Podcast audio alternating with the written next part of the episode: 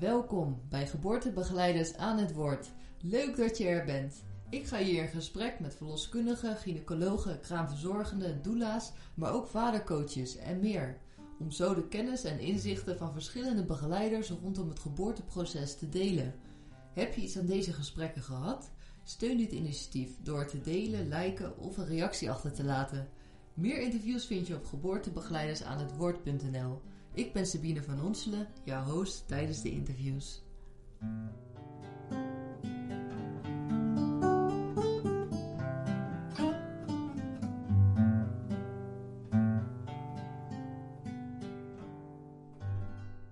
In dit interview zal Irma Kemper ons leren hoe je een goede mindset houdt en hoe je ademhaling je gids is tijdens bevallen.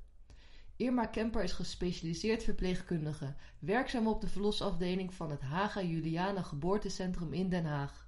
Daarnaast is zij een live- en bevallingscoach en geeft de eenmalige workshop Bevallen met Love. Hier zit een helder en praktisch principe achter, wat zij in het interview uitgebreid toelicht. Irma begeleidt al ruim 27 jaar vrouwen met bevallen en heeft zich gespecialiseerd als verpleegkundige in verpleging van het zieke kind, neonatologie, gynaecologie en obstetrie. Zij heeft met haar initiatief Bevallen vol vertrouwen de Persoons Award gewonnen van de Plaintree Conferentie 2016.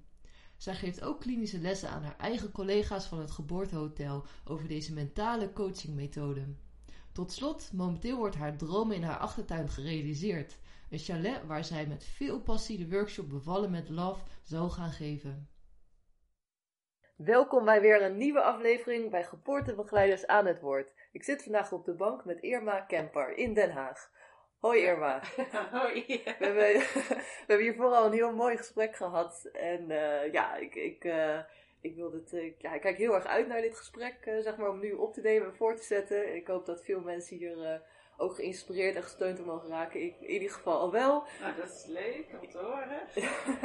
ja, je bent een verpleegkundige gespecialiseerd ja. en ook bevalcoach. Ja. Dus uh, je werkt al 25 jaar in, uh, ja, rond de geboortezorg, 27 zeg maar. jaar. 27 jaar, ja. ja. Dat uh, is op de website inderdaad, is het alweer twee jaar later. Ja, dus, ja.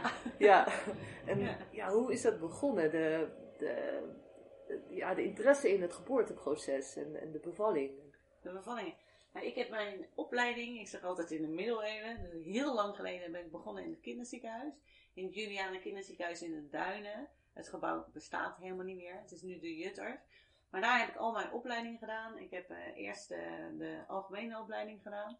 En daarna uh, de kinderaantekening. En daarna de neonatologie. Nou, een dure term. Maar het is de zorg voor de zieke pasgeborenen. En ik weet dat ik dat zo ongelooflijk belangrijk vond toen. Dat we hadden twee ziekenhuizen. Het ziekenhuis voor het zieke kind. En dan het ziekenhuis waar de moeder het kindje kreeg. En als het kindje dan ziek was, dan ging het met de ambulance ging het naar ons ziekenhuis. Maar die moeder, die kreeg eerst een kindje, dan wordt het weggehaald. Dus dan even later kwam dat, die moeder bij ons in het kinderziekenhuis. Dan wist de moeder niet meer wie haar kindje was. Dus wij moesten zeggen wie haar kindje was. Dat vond ze al afschuwelijk. Dan kwam ze er nog achter dat wij als verpleegkundigen heel vaardig waren met, met die uh, baby's. En dat zij zoiets had van, wat is mijn rol? Wat, wat is mijn rol nu?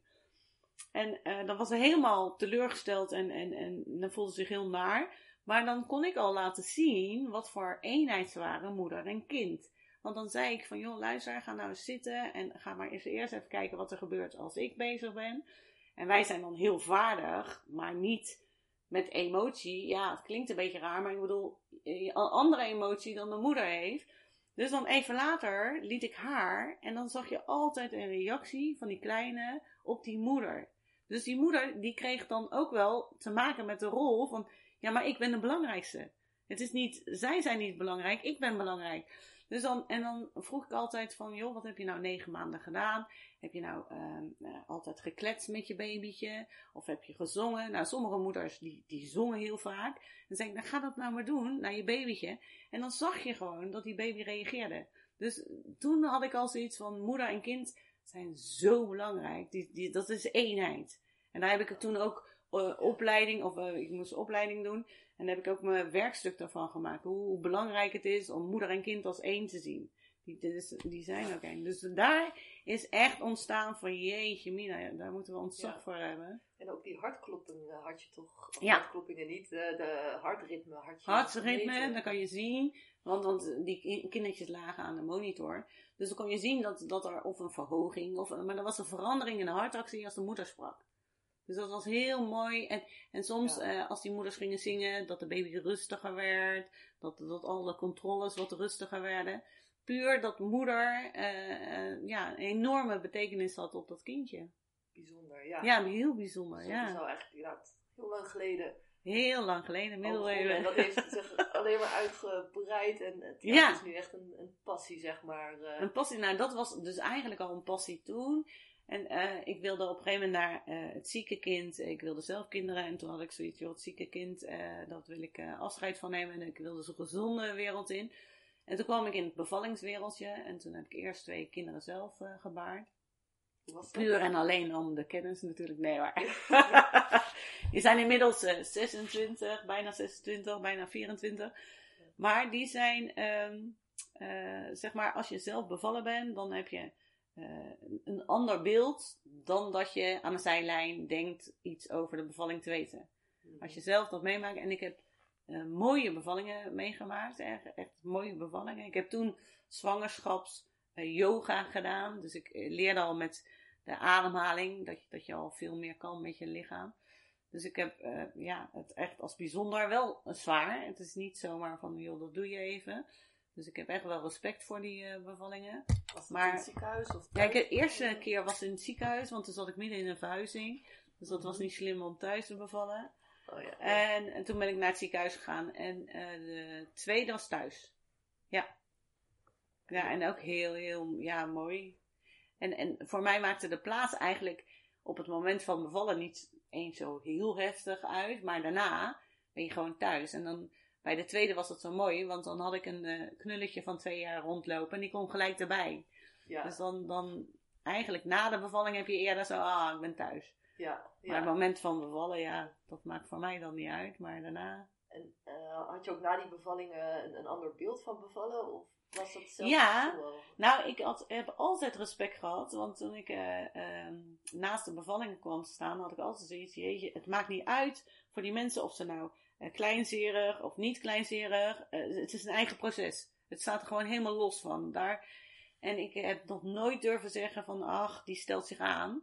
Want ik dacht van, ja, als ik het dat zelf doe, dan eh, weet ik het ook niet. Dus ik heb het wel altijd al gezien van, eh, ik ben benieuwd hoe ik dat zelf zou er- ervaren. Dus ik heb er nooit lichtzinnig over gedaan. Mhm. Maar je komt dan, als je zelf een kind krijgt, dan nogmaals eh, beter erachter van, er gebeurt heel wat. Het is een oerproces, maar er gebeurt wel heel wat met je lichaam, ja. Ja. dus dat, En niet ieder moment. Ja. Dat je denkt van, ah, wat geweldig. Je hebt ook momenten dat je denkt, jeetje mina, wat is dit? Dus dat, dat hoort bij dat proces en dat is wel mooi om dat zelf te ervaren. Dat je wel weet van, ja, het is niet niks. Nee, Het nee. is oergeweld, het is niet niks. Ja. Je hebt eh, nu een cursus, een Ja. eenmalige cursus, een, eh, een workshop inderdaad wat je geeft. Ja, Bevallen met love. Ja, bevallen met love. Ja. dat klinkt heel zweverig. En heel veel mensen die hebben ook zoiets van... eh, jeetje mina, wat, wat, wat, eh, waarom kies je dat woord? Maar dat heb ik heel bewust gedaan. Ik heb het bewust gedaan omdat ik een love-principe eh, van heb gemaakt. Omdat je kan bevallen met liefde. En alle mensen denken, nu, nu praat ze wel heel raar. Maar dat is niet, want eh, de, het zijn ook de liefdeshormonen die eh, zijn werk doen. Dat is de endorfine en de oxytocine. Dat zijn echt de liefdeshormonen. De grap is ook dat er een beweging bestaat en die geeft het een seksuele eh, tint. En die vrouwen bevallen met een orgasme. Oh ja, van Heb je dat gehoord? Ja, de Orgasmic Birth. Ja, En, ja. En Michel, Michel Audin. Die Ja, ik weet het nou niet. nee. Maar, maar, Ja. maar, maar die, en, en dat, dat moet iedereen zelf weten, maar wat ik alleen maar wil meegeven, dat je veel meer kan met je hoofd dan dat je denkt dat je kan. En die liefdeshormonen, als je daarmee eh, aan de slag gaat, heb je gewoon andere bevallingen. Dus eigenlijk kan je al zeggen dat je met liefde anders gaat bevallen dan met angst. Met angst, dan ziet de bevallingen daar heel anders uit, die veel pijnlijker is. Ja, maar dat, dat is inderdaad mooi en, en in theorie helemaal waar. Maar als je in die angst zit, weet je, hoe kom je inderdaad naar dat liefde toe? Dat, Ja, de liefde, ja. ja, Ja, dat is natuurlijk ook heel moeilijk. Maar de grap is, als je goed wil bevallen, heb je eigenlijk twee dingen nodig. Je mindset, die moet goed zijn, en je ademhaling. De ademhaling is je gids door, door je bevalling. En die mindset, daarom ben ik begonnen met workshops, om die mensen eh, voor te bereiden in de zwangerschap. Want als je gaat bevallen, dan kan ik niet met je kletsen, want dan wil je dat helemaal niet horen. Dat dan ga je alleen maar begeleiden. Dan ga je op dat moment zeggen, eh, wilt u geholpen worden? En de meeste mensen willen geholpen worden. Dus dan laat ik ze eerst rustig krijgen door de ademhaling. En dan ook, wat ik ook doe, dat ik hun doel weer duidelijk maak. Van wat ben je nu aan het doen? Je gaat naar je kindje toe. Dus ik maak ze weer in, in contact met hun kindje. De grap is, als je ze in contact krijgt met hun kindje, dus hun doel, dat is ook de liefde eigenlijk. En dan zijn ze weer, uh, dan zitten ze in hun verantwoording. Want dan hebben ze, ze zijn verantwoordelijk voor het kindje. Want ze willen dat het kindje goed geboren wordt. En als je uh, de, het contact laat maken met hun kindje, dan verliezen ze hun eigen gedachten. En die eigen gedachten, die gooit ze in de angst. Want die eigen gedachten zijn, dit vind ik niet meer leuk. En, en uh, uh, hoe lang doe je dit nog? Of, en dat is een stukje regie. Maar als je ze haalt uit die gedachten, dus de mindset naar, naar de baby toe, de, focus op de baby, dit is het doel, hier komt uit alles wat er nu gebeurt, komt mijn lieve schat dan uh, zie je hele andere, dan worden ze rustiger, dan komen ze in die endorfine, dan komen ze in de oxytocine. En de partner die daarbij staat, die geef ik dan ook een rol dat hij uh, de vrouwen helpt met de ademhaling en dat hij de mindset goed houdt. Dus dan kan hij het overnemen. Dat is voor mij natuurlijk ja. makkelijker. nee, maar ik bedoel, dan zie je gewoon hele mooie bevallingen. Dan zie je iemand die in angst zat, in één keer een verantwoording neemt en in één keer in kracht zit. Dus ja, dat zie je echt wel, ja. moederstuk komt dan. Uh, Absoluut. En, en, en moederkracht is super sterk. Want er zijn ook verhalen dat, dat een moeder een auto opteelt omdat de kinderen eronder zitten. En dat is echt gebeurd. ik verzin het allemaal niet. Maar zo sterk is een kracht van een moeder. Alleen moet de moeder dat even voelen. En als zij met al haar enge, uh, angstige gedachten in haar hoofd zit, ja, dan is het ook eng. En ja. dan stagneert alles. En ja. dat, dat is nog vervelend, want als iemand in angst zit, dan eh, zit hij vol adrenaline. Als je in de natuur kijkt en, een beest zit vol adrenaline, die dropt niet zo jong, die rent weg, die vlucht. Een vrouw met adrenaline gaat niet het kindje uh, uh, laten komen, die heeft daar een kabelslot zitten. Dat is echt, een vrouw met adrenaline is hetzelfde als, als iemand, een beest in de natuur. En dan dus, komen er inderdaad uh, complicaties, interventies. Moeilijke, ja. wel interventies, moeilijke bevallingen. Ja. ja. En hoe gebruik je die ademhaling? Zeg, dat is een tool om ja. een bepaald mindset te gebruiken. Kan je dat... De mindset staat er eigenlijk los van, maar de grap is dat je met je ademhaling wel meegenomen wordt uh, met, met je mindset, want je ademhaling doe je laag. Dus en, en wat ik altijd zeg is dat je een, een cadeautje geeft aan je baby. Want je baby zit in, in de buik van die uh, vrouw. En die maakt echt een soort van aardbeving mee. Dus die baby heeft na die aardbeving, dat is de, een W, heeft hij uh, voldoende uh, zuurstof nodig en voorraad om de volgende W aan te gaan. En de volgende W en de volgende W. Want dan moet hij nog even door een nauw naar buiten komen. Dus hij moet bevoorraad worden. En als je met je ademhaling al je lucht naar je kleintje geeft, dan zorg je dat die kleine uh, voldoende voorraad krijgt. Nu heb je natuurlijk niet alles in hand. Ik bedoel, uh, heel veel dingen worden uitgedeeld door het leven en niemand kan daar iets mee. Daar kan ik ook niks mee. Maar je kan altijd het optimale geven in iedere situatie. En dat is wat je kan. Je, je kracht gebruiken en het optimale geven aan je babytje. En voor de rest, ja, dan moet je ook maar afwachten. Maar dan kan je wel tegen jezelf zeggen, ik heb er alles aan gedaan. Ja, dus echt rustig, diep ademen ja. naar je buik of naar, de, naar je kind toe. Naar je kind toe. Maar in je eentje gaat dat niet lukken, want er is echt wel oerkracht en oergeweld. Dus je hebt iemand nodig die jou helpt daarbij. En daarom geef ik een workshop met de partner erbij, zodat ik de partner heel goed laat uh, meegaan van, van wat is belangrijk om die vrouw in de goede hormonen te krijgen. En wat, en, dan laat ik ze ook zelf communiceren met elkaar, zodat de vrouw uh, vooraf al bedenkt, wat ga ik tegen, welk woord moet mijn man gebruiken om mij uit de paniek te halen? En welk woord moet hij gebruiken dat ik mijn pauze volledig neem? En dat ik niet in één keer ga bedenken in die pauze. eh, ja, straks komt er nog één. En straks, nee, nu is nu. Nu heb ik een pauze. Ik ga hem volledig nemen. Want mijn kindje heeft het nodig dat die volledige bloedtoevoer krijgt. Mhm. En dan eh geeft ze woorden, dus zodat de man die eh, daarnaast staat, of de partner, eh, sterk is in, in de juiste taal te gebruiken en haar mee te nemen in de rust en, en iedere keer weer terug te krijgen als je even uit die rust eh, vandaan gaat. Wauw, ja, dus dan voelt de man ook. en zij zijn het dan een, een eenheid in dat geval. Absolute eenheid. Ze zijn een, de partner en zij en de, en de babytje. Ja, Dus dan, dan ja, dat, dat is natuurlijk ook heel mooi voor, ze, voor hun samen. Want als ze op een gegeven moment eh, bevallen zijn, dan hebben ze samen een hele goede band. Want je hoort dan ook de vrouw zeggen: Hij heeft me zo goed geholpen, hij heeft me zo goed geholpen. En dan gaan ze een start met hun kind de toekomst in, al met kracht. Ja. Ze hebben het samen gedaan, ze zijn samen sterk, ja. prachtig.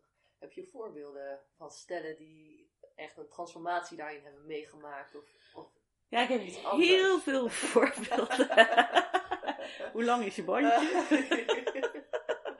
Nou, ik weet Ja. één, één, oh, dat is, is, ook een heel bijzonder verhaal. Dat was een, eh, een meisje met een, eh, die was 18 jaar en die moest haar kindje afstaan, want eh, zij had samen met haar eh, vriend besloten eh, dat ze te jong waren. En voor de cultuur was dat ook geen goede zet, dus ze hadden bedacht, het kindje wordt afgestaan. En toen was er een arts die was naar me toe gegaan en die zei: Irma, wil je alsjeblieft even haar iets vertellen? Want ze weet niets van bevallingen. En, en dus toen, eh, en ik, eigenlijk was het veel te druk, maar toen dacht ik: Nou, ik, ik moet met haar praten. Dus ik ben tien minuten maar. En in die tien minuten heb ik ook gezegd: Joh, ik kan niks doen aan je verhaal, dat is aan jou. Daar wil ik niet aan zitten. Maar wat ik wel wil meegeven, dat je met liefde kan bevallen. En toch, eh, het moment dat je gaat bevallen, is het contact van jou en je babytje het groot. En daarin heb ik haar eh, gezegd hoe ze dat kon doen. Normaal gesproken krijgen deze eh, vrouwen dan altijd een rugprik of een pijnstilling, omdat ze zoiets hebben. Ja, ze, zij kiezen ervoor dan om het kindje af te staan. Deze vrouw wilde absoluut geen pijnstilling en die heeft helemaal zelf gedaan. En ehm, dat, toen ik dat later hoorde, toen was ik echt wel een beetje emotioneel. Ik dacht, jeetje, dat, dat, dat heeft ze gewoon zelf gedaan met liefde. Nou, toen later, dat was helemaal mooi, dat ehm, drie maanden later of zoiets, toen had diezelfde dokter, kijk, dat is helemaal grappig. Die arts, die, die zei tegen mij, joh, ze is weer teruggekomen, en zo'n mooi verhaal. Zij heeft die vriend eruit gegooid en ze heeft gezegd, ik heb de liefde gevoeld voor dit babytje, dit hou ik.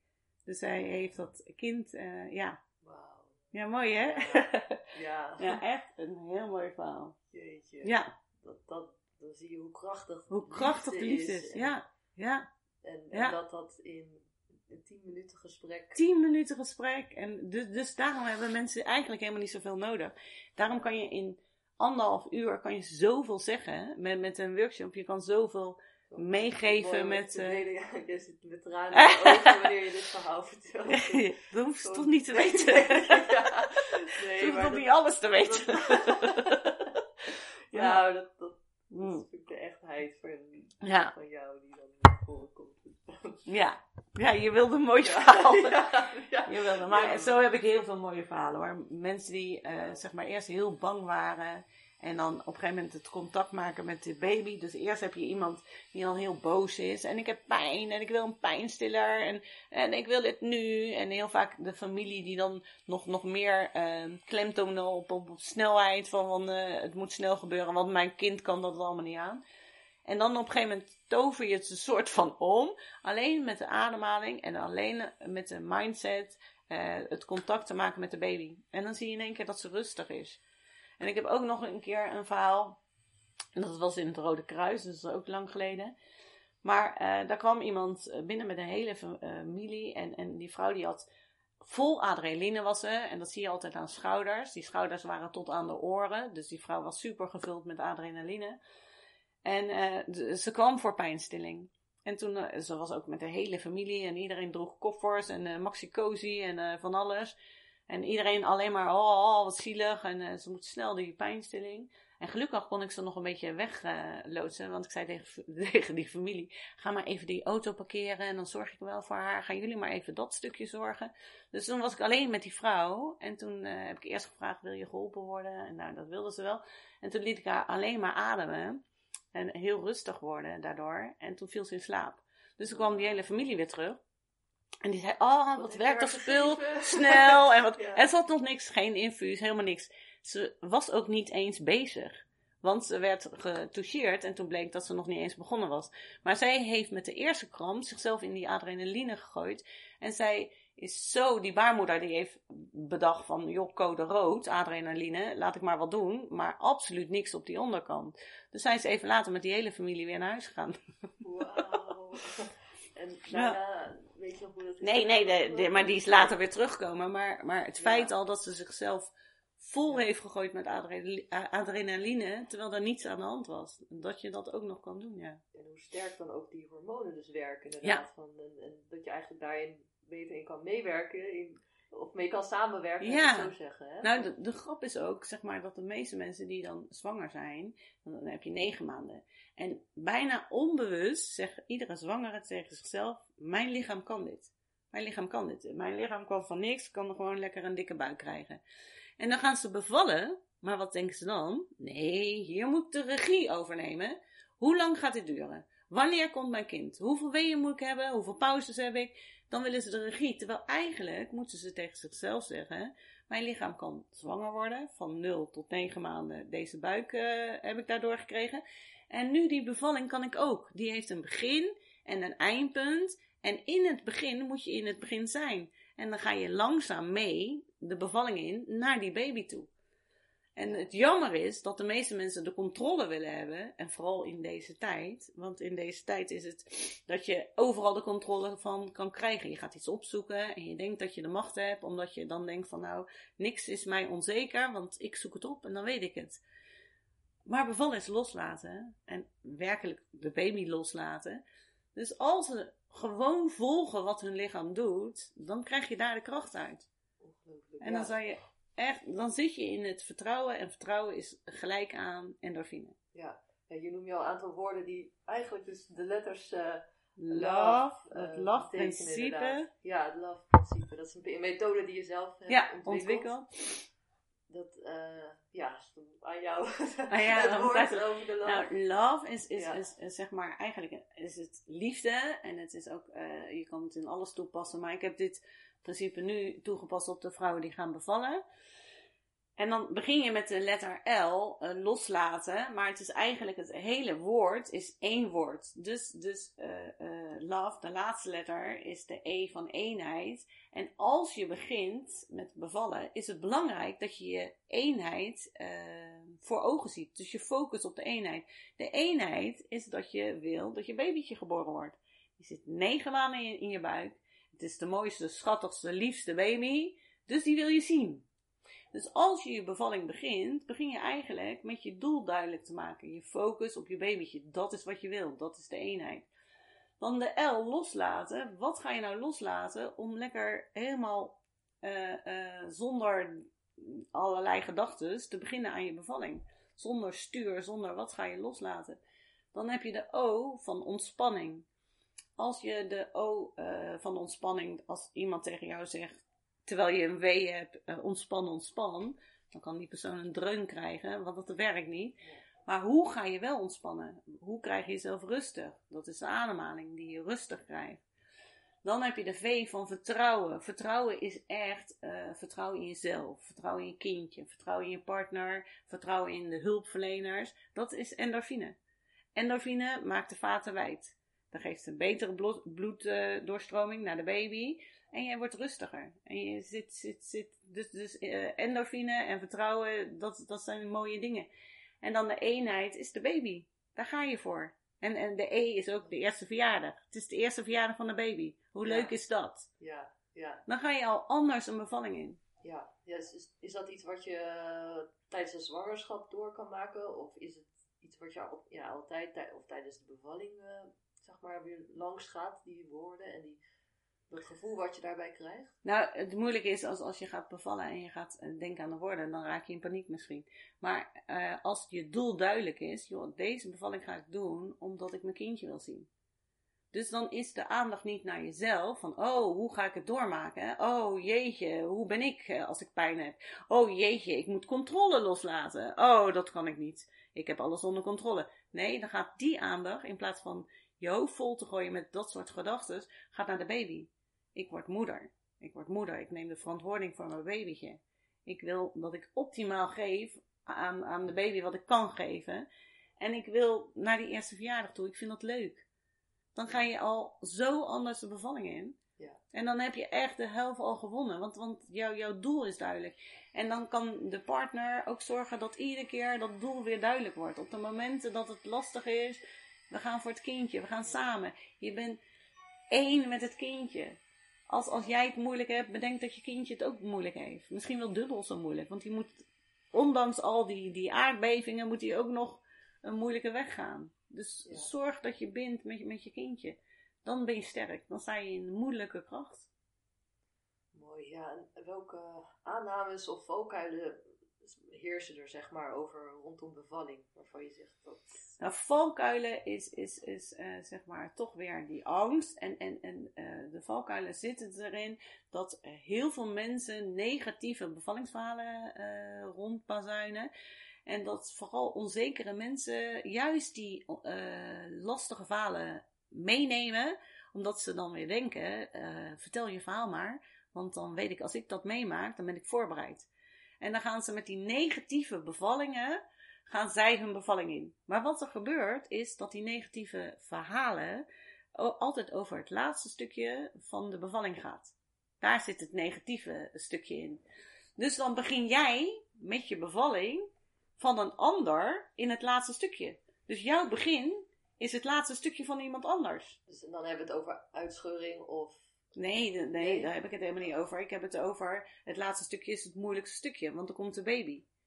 Dus dat, daar, komen de negatieve verhalen vandaan. Mhm. ik, eh, nou, allemaal negatieve verhalen. Dat, dat is, maar voor mij is het belangrijk dat als jij begint, dat je blanco begint. Dat je echt begint van, dit is mijn kindje, mijn bevalling. Ik neem die verhalen van de anderen niet mee. Dit kindje verdient een eigen bevalling. Mhm. Zodat je niet met adrenaline uh, uh, begint van, van, van een ander. Ja. Door een verhaal van een ander. Dat is een grote valkuil. Dat mensen gewoon zoveel meenemen in hun bevalling. Dat ze al beginnen, moeizaam beginnen door uh, negatieve verhalen. Ja, dus dat kan je zelf afvragen van hoe denk ik over bevalling of gaat Wat je kan doen is bedenken hoe wil ik dat dan? Hoe, hoe wil ik nu bevallen? Wil ik nu die verhalen meenemen? Nee, dat wil niemand. Niemand wil dat toch? Dus waarom zou je negatieve verhalen? Als je nou een keuze hebt van je hebt een stuur in de hand en je kan sturen naar die negatieve verhalen, dan heb je een adrenaline bevalling, dus een, een rode bevalling noem ik het al iedere keer, code rood, met alle gevolgen van dien. Meer pijn, meer uh, uh, moeizame bevallingen. Of je stuurt naar ik heb geen keus, ik weet niet wat ik mee ga maken, ik vertrouw op mezelf, ik vertrouw op mijn baby, ik vertrouw op iedereen. Dan heb je de groene weg, dat is de endorfineweg. Hoe mooi is dat? Als je het niet weet, waarom zou je rood sturen? Als je het niet weet, dan kies je toch voor groen. Ja, en daarin kan de partner inderdaad wat je zei. Ja, meegaan, meehelpen, ja. En je bent zelf een coach en een mentor ook voor, voor mensen. Maar wie zijn jouw mentors geweest in jouw leven? En waarom? Oh, dat is grappig. Uh, ja, moet ik even nadenken. Um, ja, ik heb een aantal dingen meegemaakt, maar daar gaan we helemaal niet over hebben. Maar daar haal je kracht uit. Uit negatieve dingen kan je kracht uithalen. Dus dat maakt je zelf sterker. Dus, en ik heb uh, coachingen gevolgd. En, en ja, ik heb altijd wel um, gezien dat, dat die band van moeder en kind zo scherp was. En daar heb ik een, een soort van passie in gevoel, ge, gevoeld. Van, van hoe kan ik dat uitdragen. En dan op een gegeven moment gaat er een balletje rollen. En dan rolt het eigenlijk vanzelf. En daar word je blij van. Dus uh, ja, ik denk dat het op die manier, dat als je iets vindt wat, wat, um, ja, wat je blij maakt, dan word je alleen maar sterker erin. Mhm. En dan kan je dat ook. En, en ja, dan, dan zit je op de goede weg, denk ik. Ja, ja zeker. En op, op die weg waar je inderdaad sleutelfiguren tegenkomen, waar, die jou zo hebben geïnspireerd en waardoor jij weer gesteund kan voelen, net op dat moment, zeg maar. Of, of, of je, dat kan ook een, uh, iemand die je nooit echt werkelijk ontmoet hebt, maar via video's of boeken of eh, of iemand nabij. Zeg je moet altijd een model uh, iemand hebben. Nou, wat, wat, wat ik heb, ik heb een ongelooflijke nieuwsgierigheid. En ik heb iedere keer op mijn weg alles wat ermee te maken heeft, heb ik gevolgd. Dus, dus ook Wim Hof, de, die, de Iceman. Uh, voor het interview even over, ja. Ja. En toen gaf ik hem nog een andere naam. nou, in ieder geval door dat soort mensen leer je wat je kan doen met je ademhaling. En uh, wat, wat ook uh, iemand die, die heel erg uh, liet zien hoe sterk je zelf kan zijn met je ademhaling. Met, met het key ademhaling. Dat, of dat punt noemen ze dan key, dat punt in de buik. Maar al dat soort dingen heb ik gevolgd om te zien van, van hé, hey, wat kan je zelf en wat kan jou sterk maken en wat, uh, ja. En een beetje je ervaringen, omdat je al 27 jaar werkt op de bevallingsafdeling, dat je ook ziet hoe ze vroeger gingen bevallen en hoe ze nu bevallen. Dat er echt een, een enorme omkeer is door, door deze maatschappij waarin je alles kan opzoeken.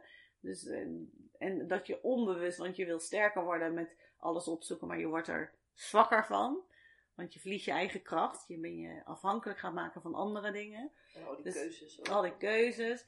Dus om nou te zeggen dat ik een model om me heen heb. Ik, ja, nee, ik heb eerder zoiets van, van alle ehm, dingen om me heen kijken. Eh, weten hoe dingen werken en hoe je het kan gebruiken om je eigen kracht uh, sterker te maken.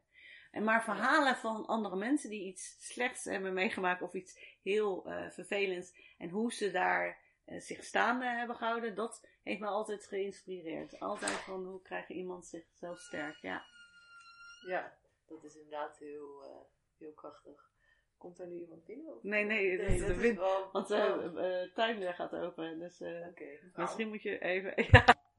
Zo, er kwam nog even iemand binnen. En Irma die bedacht zich opeens een, een mentor, een, een, figuur die een ontzettend belangrijke rol heeft gespeeld in, in jouw leven.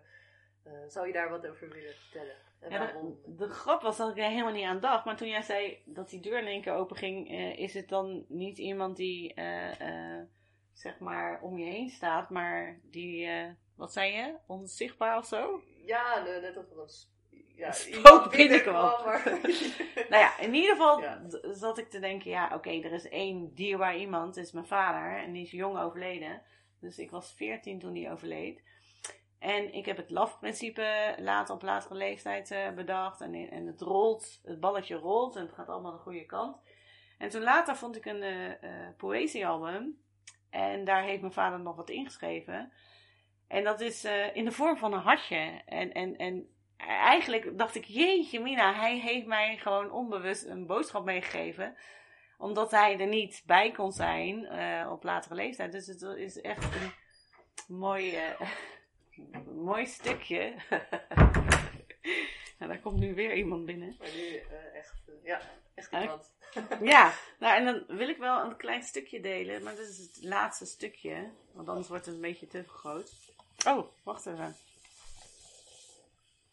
Nou, heb je helemaal niet gehoord of zo? Ja, uh, we hebben nog een kanaal, dus... Oh, oké.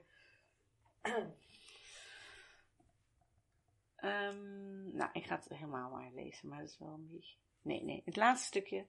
Uh, papa wenst nu dat je rondgaat met je blije lach, je vrolijk humeur, je zonnige kijk, je later gezag. Want mensen zullen hopen vreugde te kunnen kopen. Je kunt ze dan alle de wijze leren hoe zich steeds dapper in het leven te weren. En dat is van 68. Toen was ik acht jaar. Wauw, ja, bijzonder. Dat is mooi, hè? Poëzie. Poëziealbum, ja. En waarom uh, was jouw vader zo belangrijk voor jou? Wat, wat inspireerde je aan hem? Uh, ja, mijn vader was, was, was heel lief. En, en mijn vader is uh, zeg maar heel snel overleden in drie weken tijd. Ja, voor mij was hij een heel belangrijk persoon. Ja, ja altijd als... ik kom uit een groot gezin, dus, dus zeven kinderen. En mijn vader die had altijd zoiets van, van dat hij een mooi moment pakte met jou alleen. En op de een of andere manier het idee dat, dat hij mij wel begreep zoals ik was. En ja, goede band, mooie band. Ja, ja. Ja, Ja. Heftig inderdaad op die leeftijd dan. eh, dat... Nou, weet je, het is heel heftig, maar het is gebeurd. En, en, en ja, weet je, Ja. dat zijn weer levensklappen die, die, die niemand zich, eh, eh, waarbij niemand zich kan voorbereiden. Maar ik vind het ook wel mooi dat het dan terugkomt. Ja, Dat ik Ja. denk van, van, want altijd is hij er wel in, in mijn, eh, ja, hij zit gewoon in mijn hart. Dus, dus dan, het is niet dat hij helemaal weg is. Het is eigenlijk nog dichterbij. Maar dat het dan terugkomt in de vorm van een poëzie. eh. ja. Had je, ja. echt dus dan voel ik me gesterkt. Ja, Ik voel me super gesterkt in wat ik doe. Eigenlijk is dat het. Dat er onbewust al een boodschap eh, lag. En dat ik denk, jeetje, ik, ik, ik doe het goed. ja. dus ja, dat is heel, heel mooi. Ja, Nou, dankjewel dat je dit wilde delen. Dat is Ja. prachtig ja oké. inspirerend. Ja. En eh, nou, dat, we hebben een stukje over het verleden. En nu eigenlijk mijn eh, laatste vraag over de toekomst. De komende vijf jaar. Welke droom zou je nog willen verwezenlijken? Ja, wij horen al heel Ja. voor op de achtergrond. Kan daar misschien wat mee te maken hebben? Ja. Nou, wat, wat, eh, ja, in, in mijn tuin staat nu een heel mooi chalet. Door Erik in elkaar gezet, die nu een boterhammetje eet. En eh, ja, dat chalet, daar, daar wil ik de workshop geven en de persoonlijke coaching. En ja, daar wil ik gewoon mijn passie eh, voortzetten. En dan, ja, ik vind het uniek eh, dat, dat het in mijn eigen huis, dat, dat het gewoon een, eh, ja. super, super mooi, ja. ja. Ja, want het is niet voor niets een, een cursus. Heeft ook een prijs gewonnen. Dat hebben we nog even Ja. tussen, Ja, niet benoemd. Maar de Planetary Award. Planetary, prijs. Ja. Ja. Planetary ja, Award van 2016. En Ja. Dat, is eigenlijk heel bijzonder eh, dat Heel. jij dat hebt. Gewonnen, ja, Gewonnen, ja. absoluut, absoluut is dat bijzonder. Ik had het niet eens bedacht.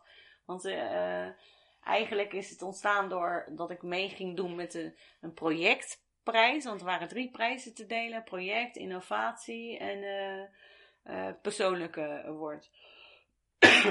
en toen had ik hem ingeleverd als, ook door iemand die mij stimuleerde om het...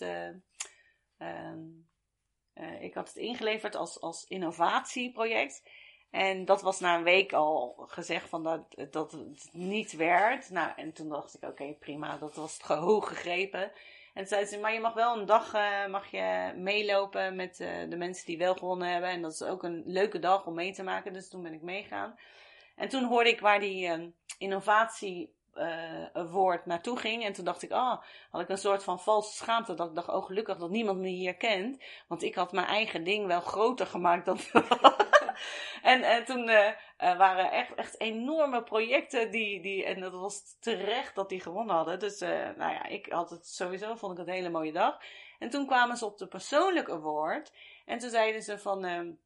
ja, dat is iemand die heel eh, met passie eh, in, in haar vak zit. En op het gebied van de bevallingen. En, en toen dacht ik keer...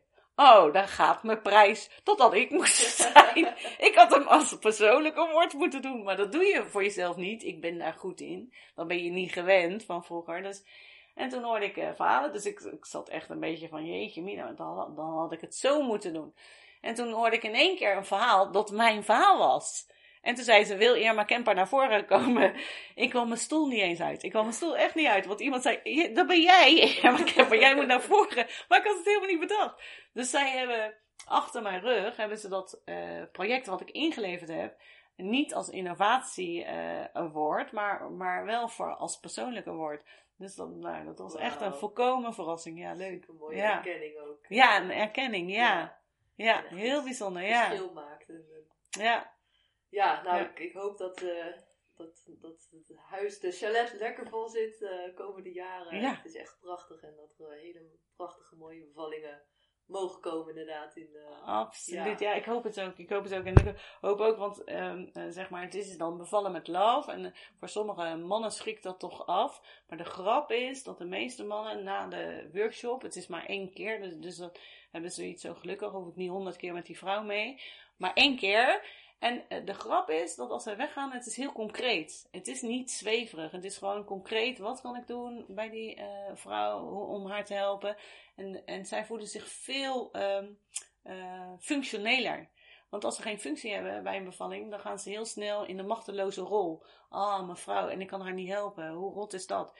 Maar dan hebben ze een functie en dan zijn ze super sterk.